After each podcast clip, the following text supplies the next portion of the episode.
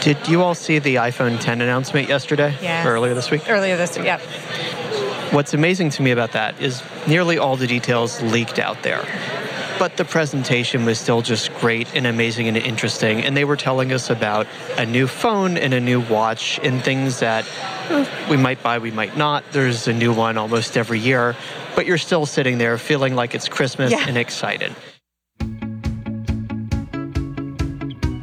Welcome back to the Innovation Engine podcast. I'm your guest host, Julia Slattery, and for our first ever double episode of the podcast, we're bringing you interviews live from the floor at Industry Summit, the largest product focused conference in the country.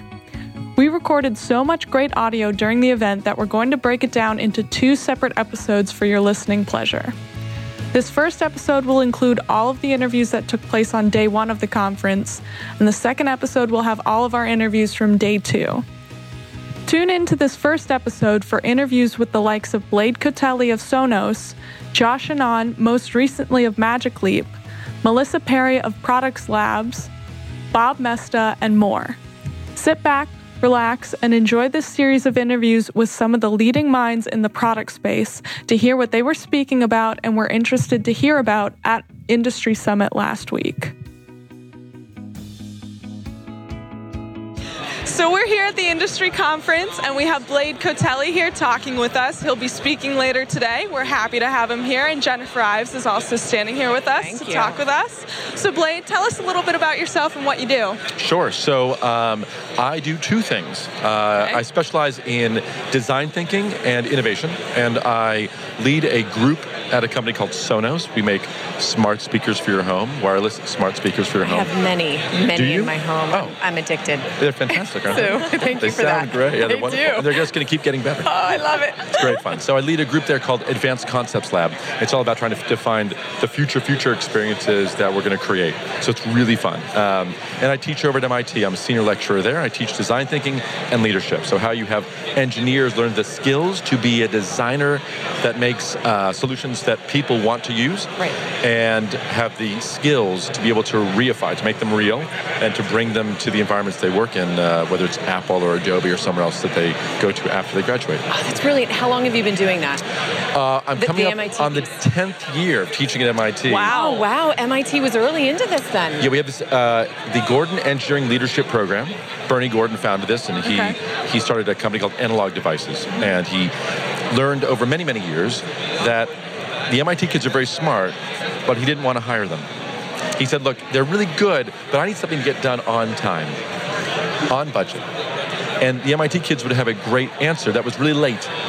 So he'd hire Northeastern kids. And so he said, look, I want to give you some money so you can to start this program and, and teach the skills that the MIT students need to learn. So the program was started about 10 years ago, and I came on to teach this class on design thinking. And I've been doing it ever since. And I guess um, next fall we'll do a reunion of all these teaching assistants are all Oh, getting that's together fantastic. um, and, and talk about what's happened over the last 10 years. Yeah. Before um, we let you move on to what you're going to be talking about today, I have to jump back to Sonos. I've already told you I'm a big fan. Great. You mentioned that you are in innovation and you, you alluded to some cool things coming out. Can you share maybe one or two of those very cool things? I absolutely cannot share any of those cool things, Ah. but I wish I could. But there'll be a number of wonderful things happening, and I'll tell you, we're we're just cruising along, having a great time together, and we're innovating very heavily. Yeah, it's a great Exciting. product. Great Thank you so product. much. Thank you. All right, we're going to jump over to what you're going to be revealing today, what Sure. you can talk about. Yeah. so Jennifer said you're speaking later today. Can you give us a little preview about what that is? Yep. Yep. So I've seen over many years uh, lots of people develop very innovative solutions, and I've, I've worked. I've been lucky enough to work com- with companies, for companies, and and as a consulting to other companies uh, on solutions that I think were successful. And some of those companies include Apple and FedEx and E-Trade and a bunch of other companies. And what I found is that there's different ways people can become innovative, but whatever you do, you always do the same thing. And most people don't acknowledge this. And what I am going to talk about today is this, this section that people not just forget about, but almost keep from happening, that keep people from being truly innovative. So typically you have a design process. If it's a good design process, it's designed so people can um, be factored into the equation. And you say, look, I'm designing it for people, so I'm going to know who the users are. I'm going to test the solution. I'm going to be iterative. I could use Agile or Waterfall, but I'm going to be iterative about my thinking, about getting people involved, listening to them, ethnographic research. You can have a great process. You can work to innovate on every single step, and that is table stakes. But there's a thing that happens before that, and this is the interesting part that no one does. Before you do that, there's a problem that's been stated. Maybe your boss came over and said, hey, look, Apple wants this solution or FedEx wants this solution. And most people think, oh, well, that's their problem. It's been articulated to me. I should solve it. Simple. It, as if, and it happens As all the if, time. yeah. Oh, you know, it's when you're in school, you never, you don't challenge the teacher. You don't say, hey, hold on a second, why am I learning this thing in calculus? You just say, okay, that's the what I learned today, and I go home, I do the homework. Your parents say, what you learn today? And you said nothing, and you go your homework because you're never taught to challenge the assumption that's the even worth almost. exactly You're right. just- You're just taking an order. you're taking an order. That's you're taught to not challenge. So, the first thing to do is to challenge the assumption that the problem is even worth solving.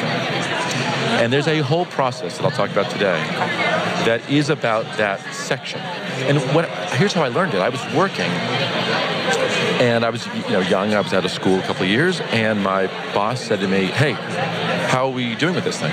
And I told him exactly, and he got really nervous. We're halfway through the project, and almost nothing's been done that he could see, nothing tangible. Okay. And I got anxious. I thought I was doing the right thing by trying to figure out the problem and think about the problem. And I was aware of the deadline, but he didn't feel confident about that. Now, this is a reoccurring theme in my life where people are like, What are we doing? I'm like, I got it under control, but they don't see it. And I don't know what to show them. There's nothing to show. Okay.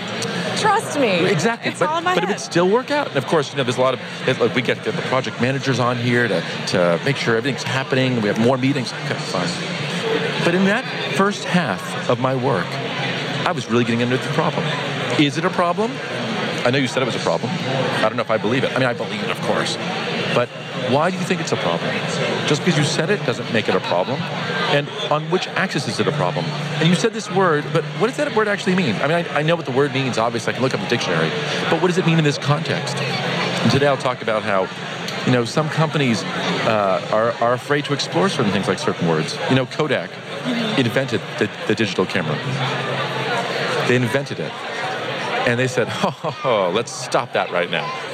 We do not need that ridiculous solution because what we do is make chemical solutions for photography. Right. We're not a digital camera company. Now, they were smart because one, one guy in the patent office said, oh, or the patent group said, we're going to patent that thing. Let's do that just in case. Just in case. Just in case. yeah. But otherwise, that was a problem because they didn't see what they were doing at the core. They'd grown to a company that didn't see that they provide the opportunity for people to take the world in in a certain way and make something incredible. And as a result, they, didn't, they were not successful. Right? So it's all about that process of understanding what something really is, getting underneath it, and creating something where that anchor point I call the experience center line is defined. And so, are you going to be talking about the experience center line this afternoon? Exactly. Exactly. And then how you everything else you do after that is all things you do to bounce against and to preserve that experience center line. When you talk about the experience center line, what is the reaction? If someone's hearing it for the first time, right? You're teaching a class, or you're talking at a conference, or you're just talking kind of one-on-one, five-on-one with with engineers and product managers and designers. What do they say? Is it an aha moment for them, or, or like what, what is the reaction? I'm looking forward to finding out. Ah, All right. This is the second time I'm talking about it in a week. This is my newest theory of design. I've been working on it for a few years. Okay. Been bouncing it around to certain people. People who are in design fields, uh, professors in it, say, "Oh yeah, that makes complete sense." Like it's very at once understandable. And if I think if you talk to people and you show them the story, it's clear. But will they actually do it? Put the effort into it and, and set aside the time for it? That's the question. Um, and lots of people have articulated this kind of a thought in different ways. Whether it's I spend more time than the other person does. There's a documentary about Hugh Hefner and Playboy magazine, and he would sit there and really think deeply about the people who were reading it, what they needed in terms of articles, and he'd want to be relevant. He wanted to have parties where different kinds of people from who were the equivalent version of philosophers would get together and talk. It wasn't just about you know naked women in that case, and he made this publication where he spent all that time in that space challenging the underlying assumptions and innovating. We see innovation all over the place. You know, the the idea to have uh, cameras at the Queen Elizabeth's coronation Yes. was a big deal. First time ever. First time ever. You have to Because they be- wanted to bring her to the people Exactly. using new technology. Exactly. Yeah. And to say to have that decision to say, okay, why are we doing this? Is it for me? Is it for us? Is it to to consecrate? Oh, it's actually part of it. Certainly, is a representation of, of what we're doing for the people, and they can't all come in here. So we'll bring it to them in a certain way using this new technology. That's innovation, and to have that deep thinking requires a different angle. Absolutely. Awesome. Well, I don't have anything else unless you all have anything else. I Well, think you I guess it worked. went- I yeah, guess it worked. Yeah. All right. Well, And we don't want to take too much away from what he's going to discuss this afternoon. Exactly. We got some Exactly. teasers. We Exactly. got some teasers. Got we some got to teasers. share his new ideas and new thoughts Yep. with us today. very excited to listen to your talk later. Thank you very much. Yeah, and to read your articles on it. I hear you have something coming out I later. have a, a Medium post coming out soon. Love it. Looking forward to that. Great, Thank, thank you. you. so much for stopping by. Really happy to talk to you. Thanks for having me. Thank you, Blake. Thank you. We're here with Josh Anon of Magic Leap. He and Jonathan just stepped off the stage from their talk shop, and we wanted to bring him on over to continue the conversation on the podcast. Here we go. We're here at Industry Product Summit. Josh, you were just talking about storytelling. Can you tell me a little bit about your background? How did you get involved in storytelling? I was really fortunate because I got to start my career at Pixar Animation Studios, and I was able to learn from kind of the masters of storytelling. My first film, I was actually an intern on Finding Nemo, and I was working in the software development group. It's like, okay, story, yeah, that's the thing that those people do. It's kind of cool, and we see some neat stuff, but I'm writing code. And I was there for about 10 years, and I was fortunate enough to move to production and actually work directly on the movies, variety of roles, was a cinematographer for a long time. But that just got me more and more involved in the story and understanding it. And then I started to get interested in screenwriting too and taking classes around it. And then at some point in there, I was internally kind of acting as a product manager as well. So I just started putting the pieces together, and I found over my career it's been really useful and successful. And it's a way that I don't think everyone thinks in, but it's made me successful. So I've tried to talk to others and explain why I find it valuable. Even with some of the, you know, when, when you break down, and I'm going to ask you to do that in just a minute, kind of your, your, your key takeaways or here are the three to five things that in a story are really important for someone to discuss and, and really really implement and, and bring into their story. But how long did it take you to become a really good storyteller? Some people are more naturally inclined, and then given that framework, you know, the framework that you're going to share in just a minute. But how long did it take you? Honestly, I have no idea. Half the time, I still feel like I tell bad stories most of the time, but people that I'm talking to seem to enjoy it. Or at least when I watch their face, they're reacting to it positively. It's like, all right, I will keep going. If you start squirming or making ugly faces, then I'll cut it off. Well, that's, that's that's when, as a defensive technique, you always go, and they can't all be winners. Or uh, my my favorite, the stories get worse from here. Yeah, exactly. That's a good one. That's a good one. So going back to getting back to the framework, what are your top re- recommendations for those just getting involved in storytelling, or those who are fairly good at it but want to tweak it and become even better? I guess the three top things I think about are number one, what is it that I'm really trying to say at the core? What's the point I want to get across? How do I want to move the audience from start to finish? The second one is knowing my audience. I almost never tell the same story the same way twice. I always try to customize whatever I'm saying based on who I'm talking to, and I try to do my best to guess maybe where they're coming from, to know what might be the points they're interested in based on what I know about them. Then also, even to what you just asked me, I try to react a lot to what they're saying. So if I see that they're looking a little bored, I'll move on to something else. And then the third one really goes down to paying attention to the detail. And some of that goes back to reacting to the audience, where if people are really enjoying detail or eating it up, I'll try to give more and draw it out a little bit. If I'm getting laughs, I'll play on it. If I have a joke I came up with that people reacted well to, I might go call back to it later. So there's something in there where it's how do I try to be entertaining and tell a story that they're connecting with and interested in? And a lot of that actually comes down to the details that I'm giving. Conversely, if you're giving too many details, you'll notice people tuning out. Well, yeah, the story will, will bog down under its its own weight, and it, it, it, makes me think of one of the questions we were asked during the, the talk shop session, where where somebody asked, how do we how do we do stories in written materials? Because that's you know almost am I an author in my in my, my PRD or my BRD or and, and he referenced decks very specifically, and I, and I wanted to scream out so very loudly that most decks are just a presentation of facts, and the effective decks are all a story, right? They've got a beginning, a middle, and an end, and they're created with the flow. And I think that there's so much missed opportunity for people out in the business world for, for thinking about it as a presentation of information rather than a, a narrative. And when you can do that, it, it, it, it unlocks, uh, you know, an entirely new level of masterclass.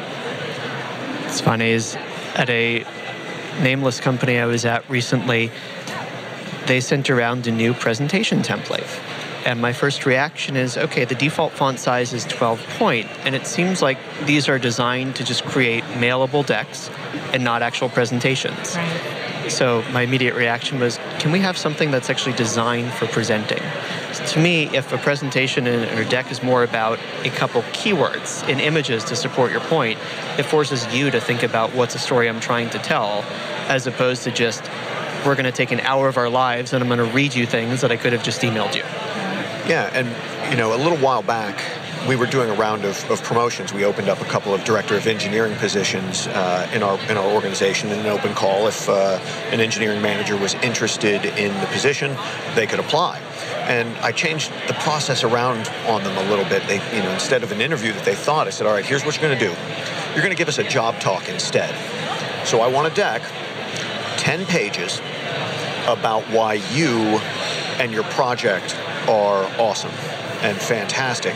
And one guy actually shrunk the default template down to eight point just so he could put more reasons in. Oh. And then the guy who got the job, the, the guy who got the promotion, had no words and 10 pictures and used it the entire opportunity to bring us into the story that was his career that he told through imagery. And, and it just goes to, to show where it that can apply in your career. Not just are you, you know, able to get your product to the market, but you know, how does that that methodology and that thought process really help you advance?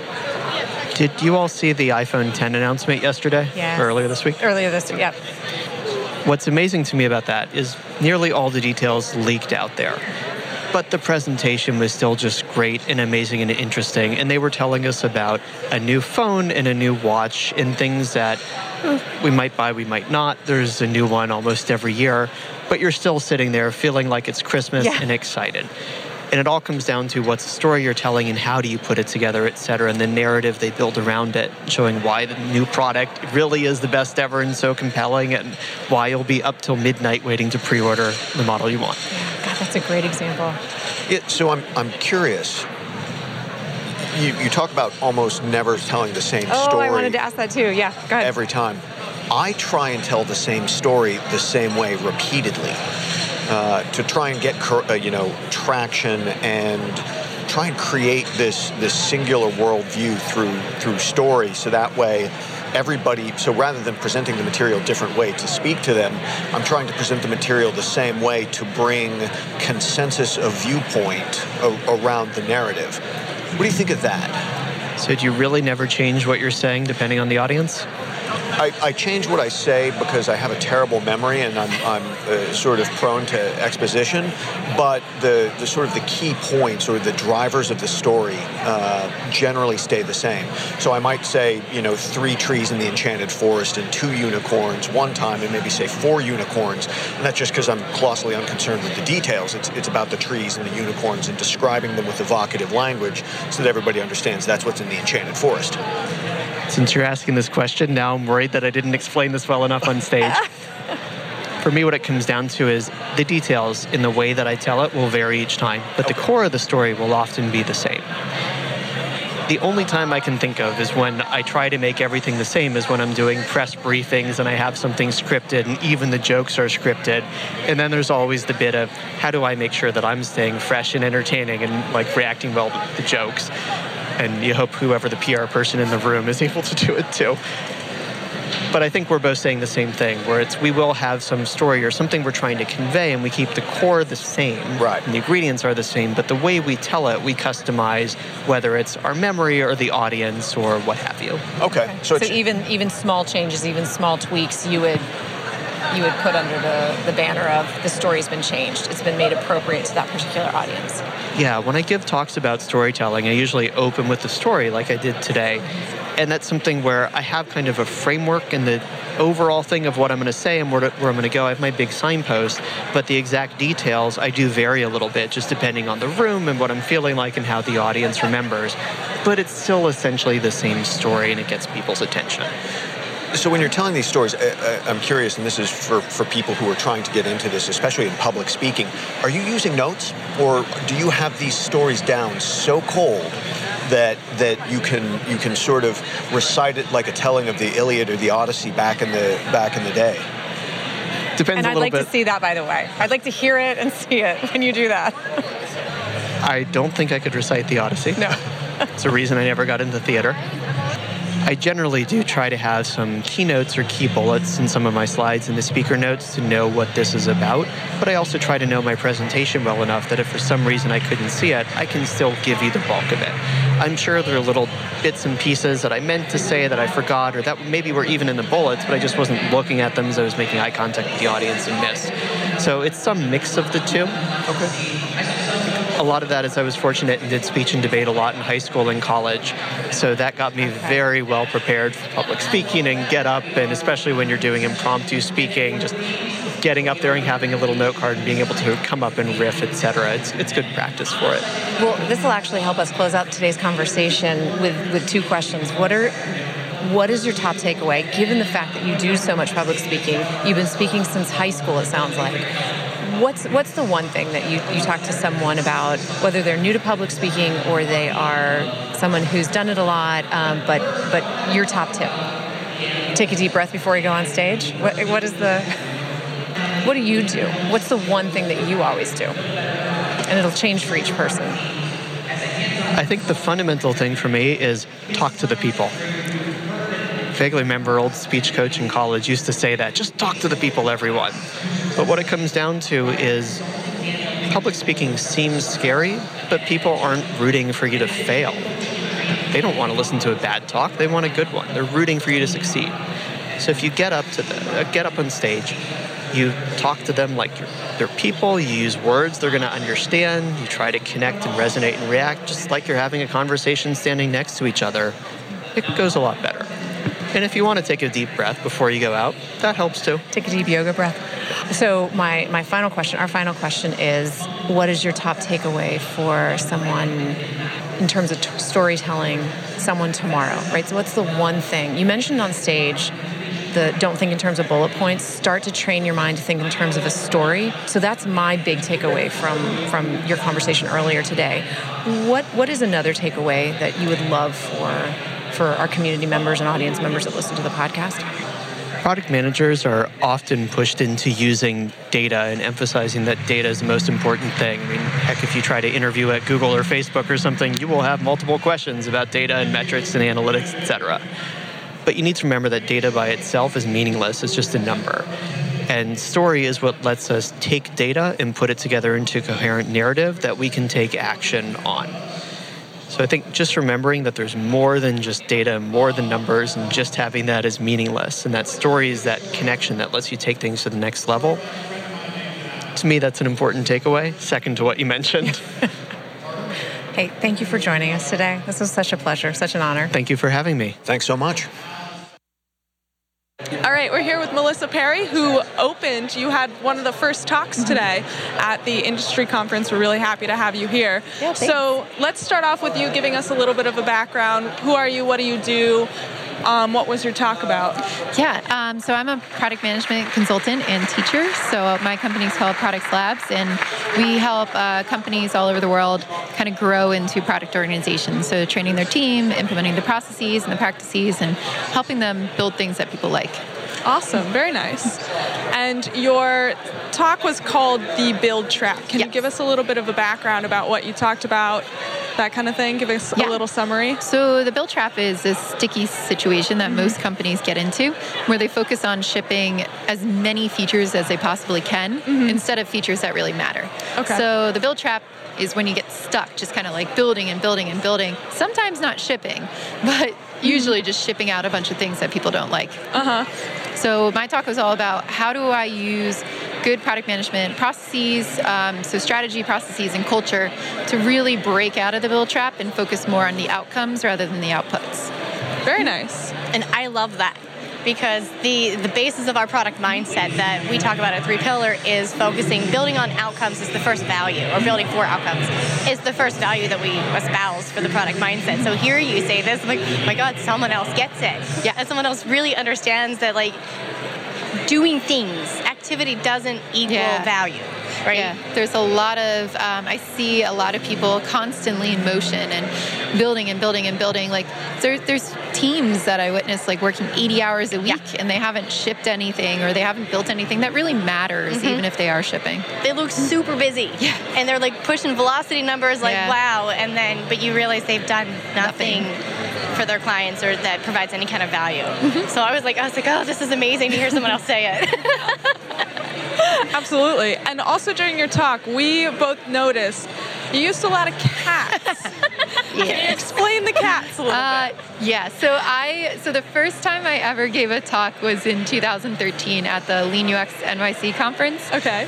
and it was in front of like 300 people, which is a lot for your first talk. Yeah. Oh yeah. It was a very short one too. It was like 15 minutes long, and um, they were all 15 minutes too. It's a different format. I loved it though, but I I was really nervous, and I just said if I I guess if I can make people laugh, Yeah. I can take the attention away from me being a little nervous. Uh-huh. Uh, so I like resolved myself to just make my slide deck as ridiculous as possible. um, so I put in a couple memes, and uh, one of them, one was that like build all the things type uh, girl Yeah. with her hand up in the air and the yellow star behind it, and then another one was the do not want cat, like the cat that just like I don't want this, and I, Yeah. I had like two or three cats in that slide deck and the rest was pretty like self-forward. It wasn't it wasn't probably as ridiculous as my slide decks are now, but people went nuts for that cat. Like it got Yeah. tweeted, it got picked up. There was thousands of retweets. Everybody was coming up to me afterwards going that cat, and I was like, okay, maybe I'm onto something. So the next couple conferences I went to, I kept putting more and more cats in, and again, like everybody was like, the cats, like look at the cats. Um, so that kind of became like I guess my brand for talking. the thing, yeah. yeah, and I was in um, I was in Berlin last year, um, speaking at Agile Testing Days, and somebody was like, "You're that cat lady," and I was like, "Oh God, I don't know if I want this name." but- Yeah. but yeah, it became a thing. It's memorable. Yeah. That's E- great. Even on the website, there's the kitten walking away Yes. from the explosion. That's, That I one love like. it. I yeah, I I like I I feel like everything should be taken with humor. Some Right. stuff is just like too I I get bored very easily, so I try to keep people not bored. Right. So even my class, like I've just got videos with there's like a sloth that blows shit up in it. Like it's just it's absurd. Um, so I try to keep people engaged that way. we use the party parrot a lot. Are you Yes, familiar with the party I love the party parrot. Yeah. I feel like I, I like I feel like that embodies me. Yeah, it does. I want to be the party party parrot. Absolutely. He showed up a bunch in like our slide decks. We've Yes. used them. Oh yeah. So good. Absolutely.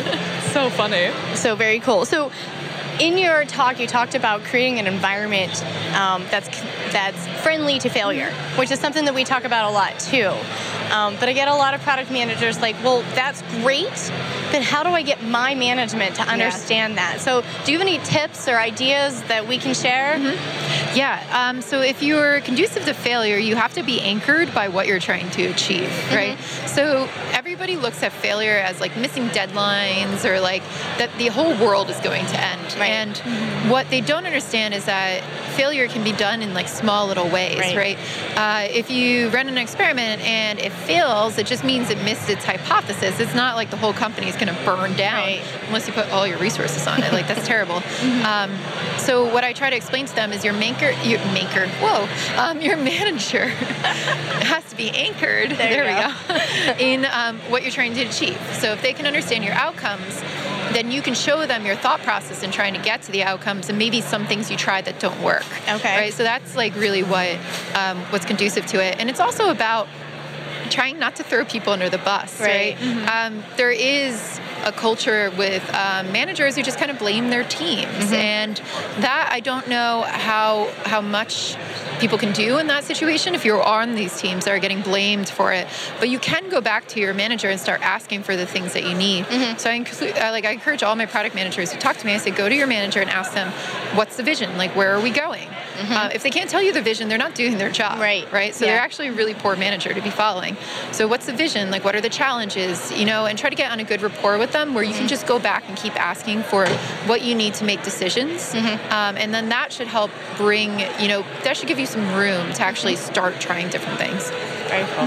Yeah, it's definitely a challenge. Like we've seen a lot of folks that say that, and it's like I just, every failure is an opportunity to learn something, and I don't. For me, it baffles me that people just don't get that sometimes. Exactly. And I think managers too, like you, I, I try to always encourage people who are having trouble with stakeholders or managers or anybody who's just giving them a hard time, like put yourself in their shoes and try to understand how they're being judged. So a lot of companies like compensate people based on scorecards that don't Yeah. really actually pertain to outcomes. And if you have a culture that's doing that or a company that has it, and it's more about the features you ship and that's how your manager gets paid, that's why they care, right? So you have to understand that um, to really understand where you are. And there's there's some things that will be uh, beyond your control that you can't change, and then there's other ways that you can point out to your manager how maybe these ways of working will help set him up more for success than the other ways. Yeah, help me help you. Yep. Absolutely. yeah. Well, so where can people find you if they want to connect with you Yeah. online? Do you have a website, a Twitter? I do. You find me on Twitter at Lissy Jean, L I S S I J E A N. Uh, my website's melissaperri.com and our school's at Product Institute. Awesome. Thank you so much. We're so happy to talk with you Yeah, today. Thank you. Yeah, of course. Awesome. All right, we're here with AJ from 3Pillar and Bob Moesta from Re-Wired Group. We're happy to have you here. You're speaking a little bit later. Yeah, excited to be here as well. What a, uh, happy to be in Cleveland. You know, I love Yep. it's. I always call it the the, the better looking sister to the south because I'm from Detroit. So it's it's. Uh, I, I love the city. It's a lot of fun. Absolutely. And so, could you tell us a little bit about yourself, about what you do? Just give us some background. So yeah, so I'm a I, I'm a I'm an engineer. I, I've been taking things apart since I've been about three years old. Nice. Um, I figured out how to put them back together by the time I was six because I got in so much trouble. But I, I'm an engineer by kind of training, but more curious by nature. And I've uh, basically uh, helped develop and launch over 3,500 different products. Wow. So everything from uh, uh, weapon systems to uh, software to consumer packaged goods to uh, I'm working uh, with uh, churches now. I'm working with schools, trying to do so. About a third of my work is big corporate, a third of my work is startup, and then a third of my work is um, not for profits. Very So nice. I have lots of fun. Every day I have fun. That's, so I kind of feel retired, though I'm only 52. That's a great track record. yeah. Yeah. And so, I've heard your name floating around with this concept called jobs to be done. Yeah. Can you explain that a little bit? Yeah, so so jobs to be done is really it's like one of kind of about 25 different methods I've built or kind of acquired through the years of developing all these products. And it really has to do with the customer and understanding the progress that customers are trying to make. And so what what happened to me as an engineer is that I would get the marketing data and it would be demographic data or psychographic data and, but it didn't talk about what caused people to actually buy. And so it would be it's almost like a radar system. It had to triangulate. Well, if they're this old and they're at this point and they make this income and they, they have this uh, you know background, like okay, they they could buy. And and so to me, jobs is really about taking a very deep dive into people's lives, like Jason and Fried talked about earlier, mm-hmm. really deep to the point of like what things had to happen for you to say today's the day I'm going to buy your product. I'm going to stop using this other product, and here's what I'm hoping for the moment I buy your product. And so it's about the trade-offs people make to make progress. Okay, so it's very much about understanding your customer and everything like The- that. So there's the consumer, the, and what we call the big hire when they buy it, and then the little hire when do they choose to engage with it. So it's at both levels, but. What I found is I can make a product that is great at the little hire. It's so easy to use, but nobody buys it. Mm-hmm. It doesn't work. I got to get people to buy it. But if I make make it easy for people to buy, but they can't use it, it doesn't work either. So it's a it's a it's a it's a lens to look at the product throughout all the way from throughout the journey of, of using. Sure. Okay. So um, I'm curious about one thing. Uh, is this a framework that you developed, or how, how did it come together, and how did you get So, engaged? so I'll I'll talk about it. But I actually started uh, as a Dr. Deming's intern, which is Dr. Deming was the guy from Japan, and he basically took me over there. And so this all started with uh, the TQM movement, and so it all had to deal with this notion of function and what what what what, what do we want to do. And what we found were most measurements were on what the problems people had, not the outcomes people wanted. Sure. And so this is a framework that that my frustration of trying to get to design better products is I could only get people to talk about what they didn't want, not what they wanted. And so in the early 90s, basically, um, I, I kind of was forced to, to jump into a marketing realm where I, I didn't know much, and so it was really created out of that. And so it's, it's, it really was born from kind of the frustration of not knowing how to be a marketer. So that's, where it came from. But I, I've uh, collaborated with Clay Christensen on it. I've, uh, you know, there was people in the beginning like uh, Rick Pedi and uh, John Palmer, and there's a bunch of people that were around it. So I, w- I always kind of put it like I didn't invent it, but I was kind of one of the architects to kind of pull it together. Sure. And then I've been just using it. Like so, it's one of those things where I can't not use it. Sure. So. So, so in that context, uh, where do you see the framework to be applicable? Where do you see it becomes really powerful, and where does it really? Yeah. So so I, I, mean, I want to. We're going to do two sides. of it. One is where is it really applicable and where is it not? Sure. Right. Okay. So it's really applicable at the edges. So where people are, are going next, where where to innovate, where to find new places for uh, new technology. So we talk about the struggling moment is the seed for all innovation. So if I can find out where people are struggling and what they're trying to do to make progress, I can then insert um, technology to solve it. So the, this is really the study of those struggling moments at the fringes of, of your product or of your customer and saying, where do they struggle and what else can I do? Where it doesn't work, so typically we only study people who have switched. So they stopped doing one thing and they did another, and we find this vector of progress that they've been making. And then we look at it and say, well, how many other people are trying to make that progress? Where it doesn't work is, for example, if I t- if you buy Tide every week, mm-hmm. and you know, you, I go and talk to you about Tide, and I ask you like, boy, what do you like about Tide, or why do you buy Tide? It's like, oh, it smells great. It gets my clothes cleaned, and I, so, and, and you start asking more like, well, how do you know it gets the clothes cleaned? Because it smells good. It's like the circular logic that has no that has no understanding of where where it goes. But when they switch and they stop doing one thing and they do something else, there is there there there is some path and to be honest, sometimes it's irrational. But once you wrap the right context around it, the rash, the irrational becomes rational. Sure. And so that's that's really, to me, uh, about where it works well. And it doesn't work when you're just trying to tell why do people hire my product today. I can't tell you. Like it, it's it's really the switching moments is where it works best. Sure. Absolutely.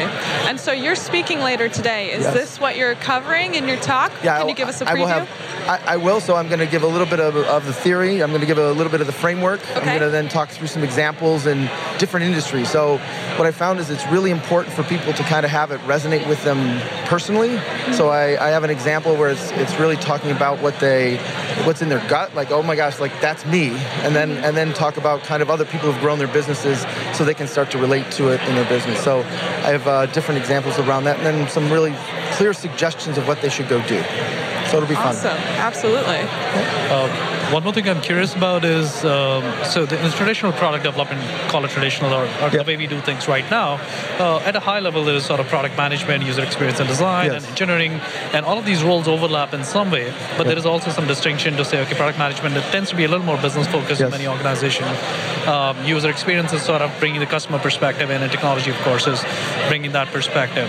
As we look at jobs to be done framework, do you find that it aligns better with one function, or is there how, how does it bring it come into the yeah, so that's a great question. So, uh, to be honest, on all the projects we work on, we use it as a foundational piece to ground the team in language. Sure. And so it actually feeds marketing, strategy, engineering, uh, op- even operations, because it gets back to uh, instead of being opinions that people want to give, oh, I think it should be this. It's like no, customer said easy, and when we unpacked easy, easy meant less steps, and they didn't want to think. So here are the requirements that we have to do. Is like this is what we have to be able to do. So from a marketing perspective, I'm not I'm not talking about like all these other things of what easy means. It's these very specific definitions of it. So to me, it's it's really a like a universal tool that can uh, it, it allows everybody to get on the same page and to be honest, everybody to work faster. Sure. So, still within that, do you see one um, a, a group Uh, you- owning it, driving it? Oh, so the so the people who use so the people who usually own it are, are the people who own products. So product research. Um, I I don't see it necessarily as a market research tool, though it, it, in some companies it sits there. But it's mostly in, in product product design, product research, uh, or engineering. Sure. So that's my experience. Do you have any exciting projects in the pipeline that you want to talk about, Um, or are they all confidential? A lot of confidential, but there's so I have uh, two things I'm working on that are pretty cool. One is I'm working on um, uh, in education. We've been studying why why do people go back to uh, college, Oh, okay. and all the way from right out of high school, all the way to why do why does somebody 65 go to community college, and the jobs that they hire schools to do that. And so it's the social, emotional, and functional pieces of it.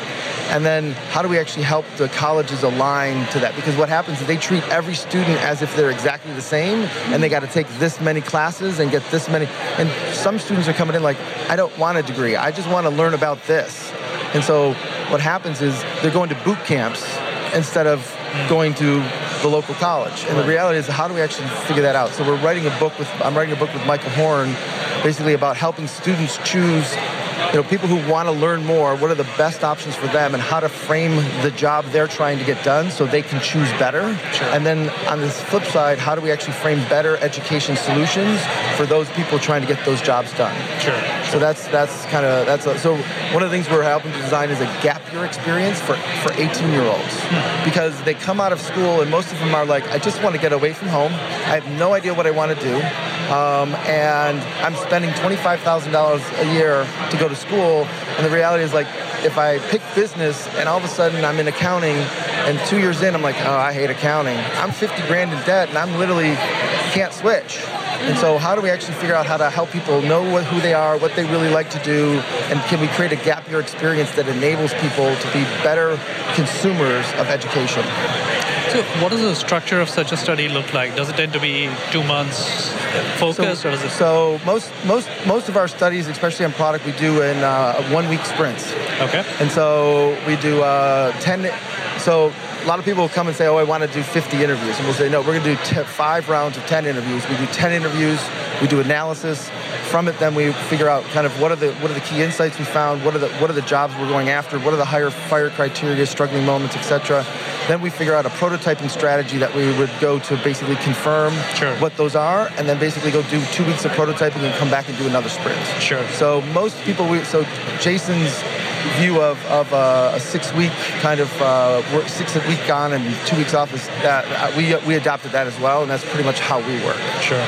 Uh, that, that's essentially how uh, we're doing things at 3Pillar also. I Yeah. completely relate to Yeah. uh, so the concept. I found that, that just training people doesn't work.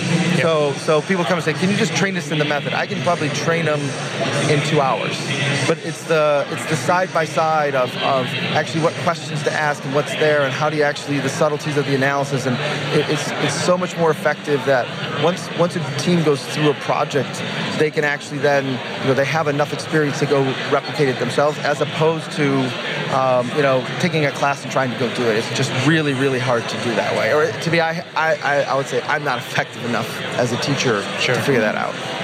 And uh, so, in that particular methodology, have you looked into other frameworks like design thinking and other? Do you find them to be the same? Oh yeah, so I work. So I work with uh, uh, David Schonthal at, at uh, Northwestern. He's also the uh, at uh, IDEO in, in Chicago. Sure. Uh, it's it's all very complementary. To me, this is the input they need to, to for design thinking. So design thinking starts with the kind of the empathetic understanding, and that's to me what it is. And so it's just a. I see it as another tool in that toolbox for it, and it's just very very efficient way in which to get the the trade-off, the causality, the higher fire criteria. I mean, it gets very. It's it's a, a fairly rigorous process um, in a very qualitative, loose process. Sure, sure. You know. The, the one thing that I found interesting in competing with Luck, uh, Yeah. the uh, Clay Christensen Yeah. Road, uh, uh, was the distinction between uh, a need Yeah. and a job to be done. Yeah. What, what's your perspective? How would So, you? so, so this this has to do with what I call space and time, Okay. right? So, a job is about a circumstance that somebody is in, and they, they whatever they're doing now, they're not satisfied with. So they're struggling, and it's like whatever I'm doing now isn't good, and I want something else better. And so part of it is, is for us to be able to do that. A, a need is at is, is almost like at a is at a core level, and it's like almost always there. Sure. And so what happens is is that what what we're, what what I, I'm trying to say is that needs are actually caused, and if we can understand in our lives what are the things that cause that need to emerge that's really what I'm trying to. So I'm framing it not as a static thing, but as a dynamic thing. Sure. And then how it moves through time, but also how it moves through space. Like where are you when this happens, and where are you not when this happens? And so it helps us understand marketing. And, and again, what do I need to be robust to? A whole bunch of other stuff. Sure. So if somebody wanted to, obviously there are online resources available, articles Yeah, yeah, yeah. available, but if somebody wanted to go really deep into it and, and start understanding it at, at a much deeper level, uh, what, what kind of resources or what kind of So I'm work, So that's one of the things I'm working on. So I'm uh, so one of my one of my partners is uh, uh, he's, he's he's moved out and he's taken a very big job at a uh, I'll say a big company to run products somewhere, which is very excited for him.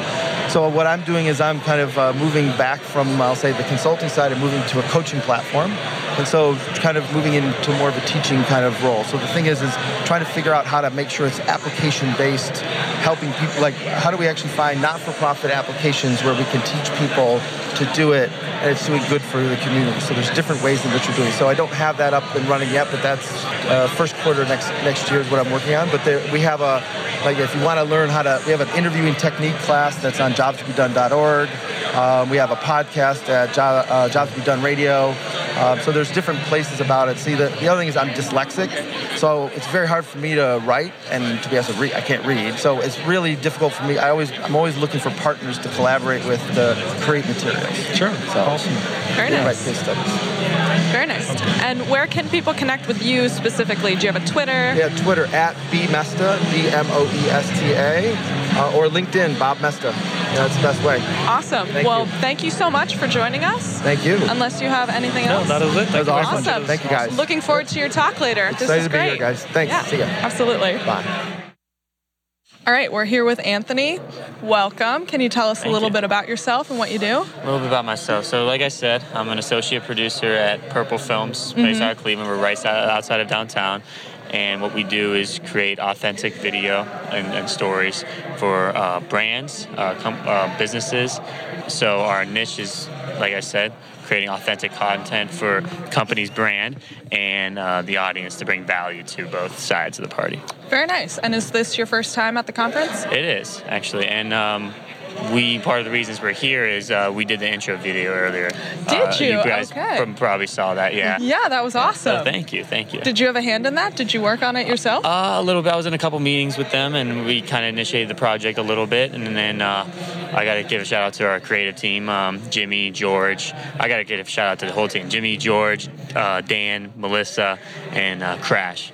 Crash. Awesome. Crash. And I said I said Joe too. Yeah, I, I said everyone. Yeah, yeah. but yeah, well, his name, real name's Nick, but I, I usually don't say his real name. It's just Crash. It's Crash. That's a good way. Crash, Yeah. yeah. That's a good thing to go by. If you go by Crash, you don't want to go by Nick. yeah, exactly. Yeah. Yeah. Crash is a cool name. Well, Yeah. there's a story behind Crash.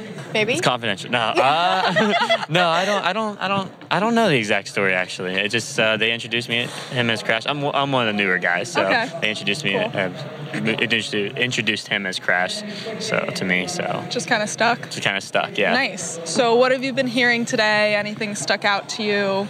What's been like your big thing where you were like, oh my God, that's awesome?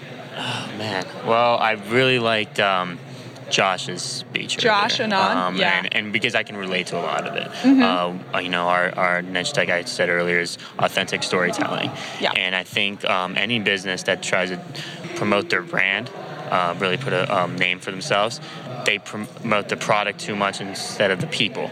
They try to get after Mm-hmm. the product more than the people. And I think that's, I'm, I'm, I'm young to this, but I kind of realize that's a little bit of a mistake Yeah. to uh, do. You got to be genuine, you got to be authentic, and I think that's when people go more into your brand. I mean, when he showed the Google commercial earlier, that I remember seeing that during the Super Bowl, and that was really cool. So uh, that's an example right there.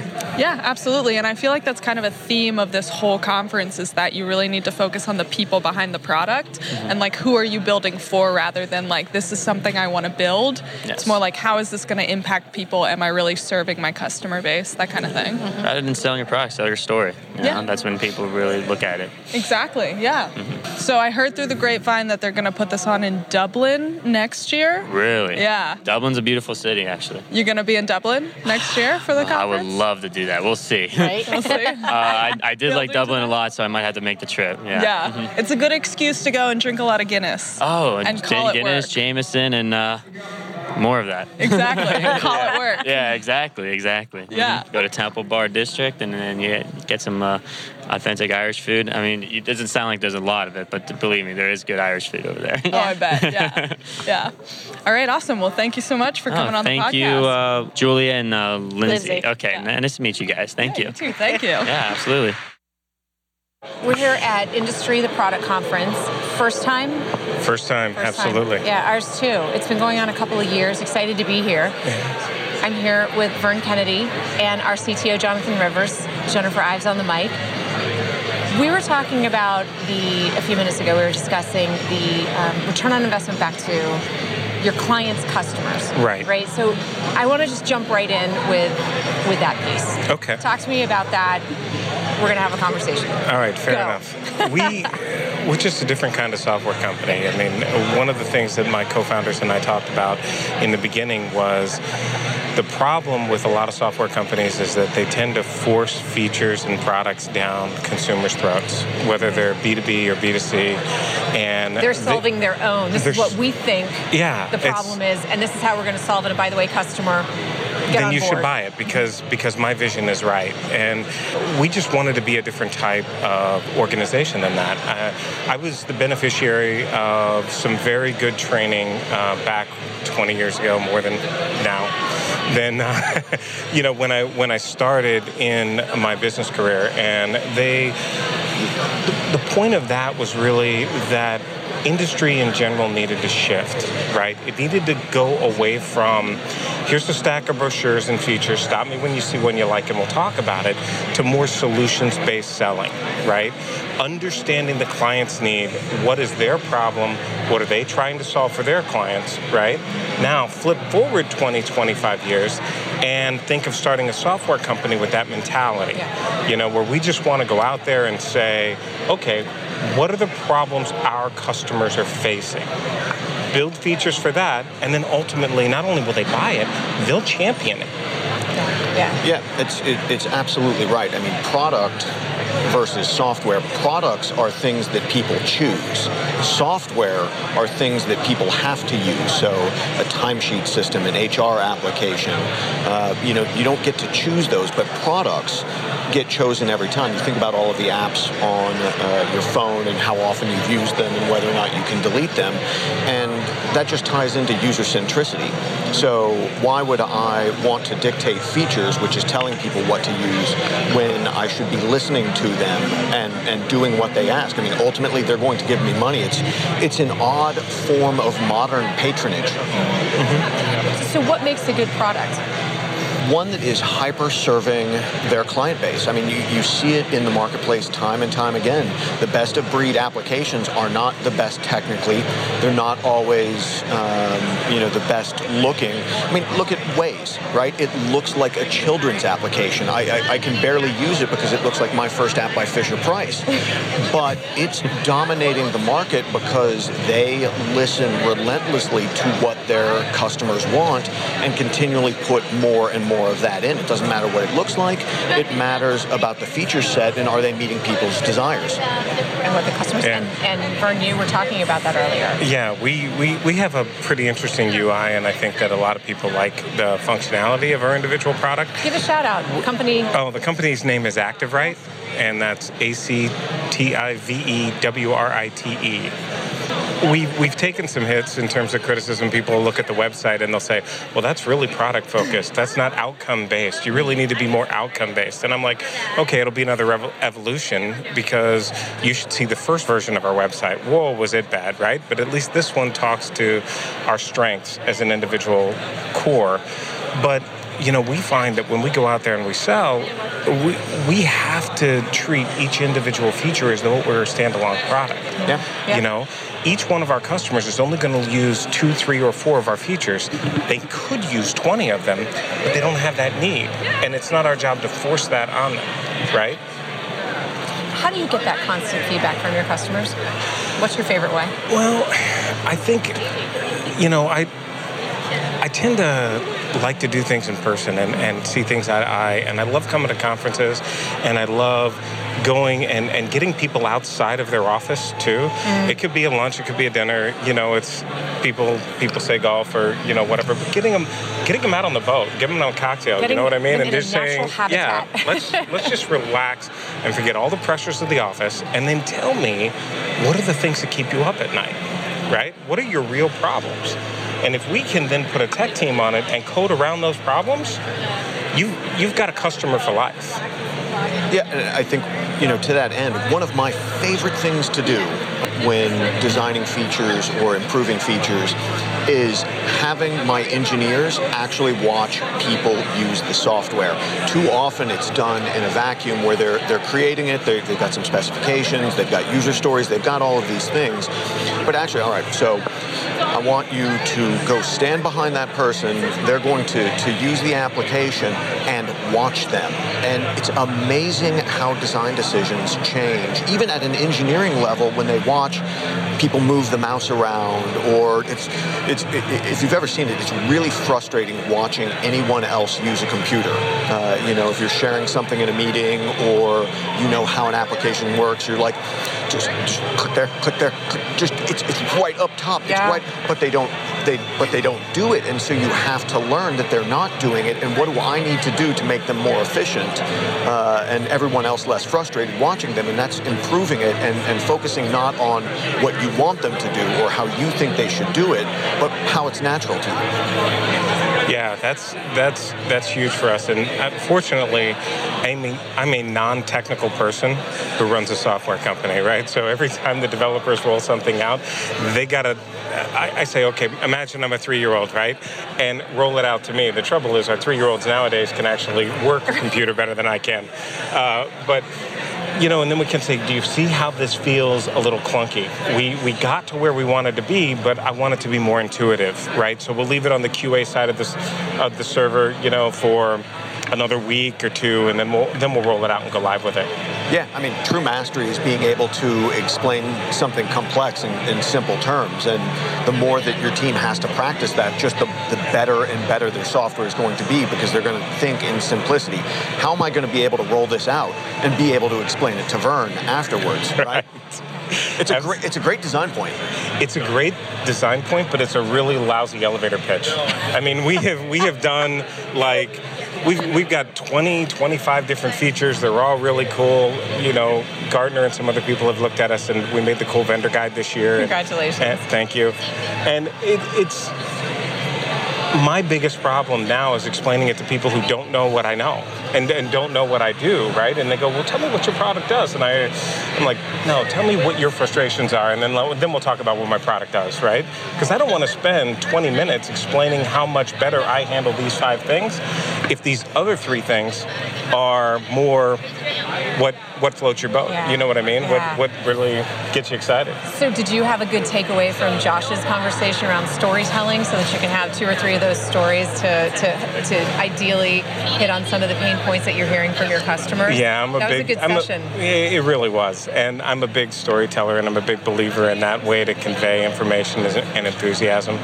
People when you start using industry buzzwords and we talked a little bit about this earlier, you know, even if it's in a presentation that somebody else prepared for me and I'm giving it up, I'll say things like, and this next slide proves that we're buzzword compliant.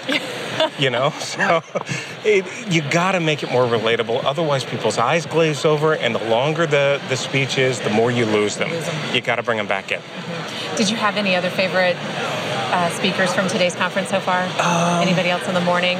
And I ask not only because I'm interested in what you want to, what what's been really clicking with you and, mm-hmm. and, and, resonating with you, but also Jonathan is running the the talk shop conversation with a, with I think Melissa and Josh next, correct? Yep. Mm-hmm. So anything you want Jonathan to dig back into with them or talk about? You know, I'd love. I uh, I saw Melissa's bio before we before we got here, and she's one of the people I wanted to kind of bump into and, and, and talk to and introduce myself.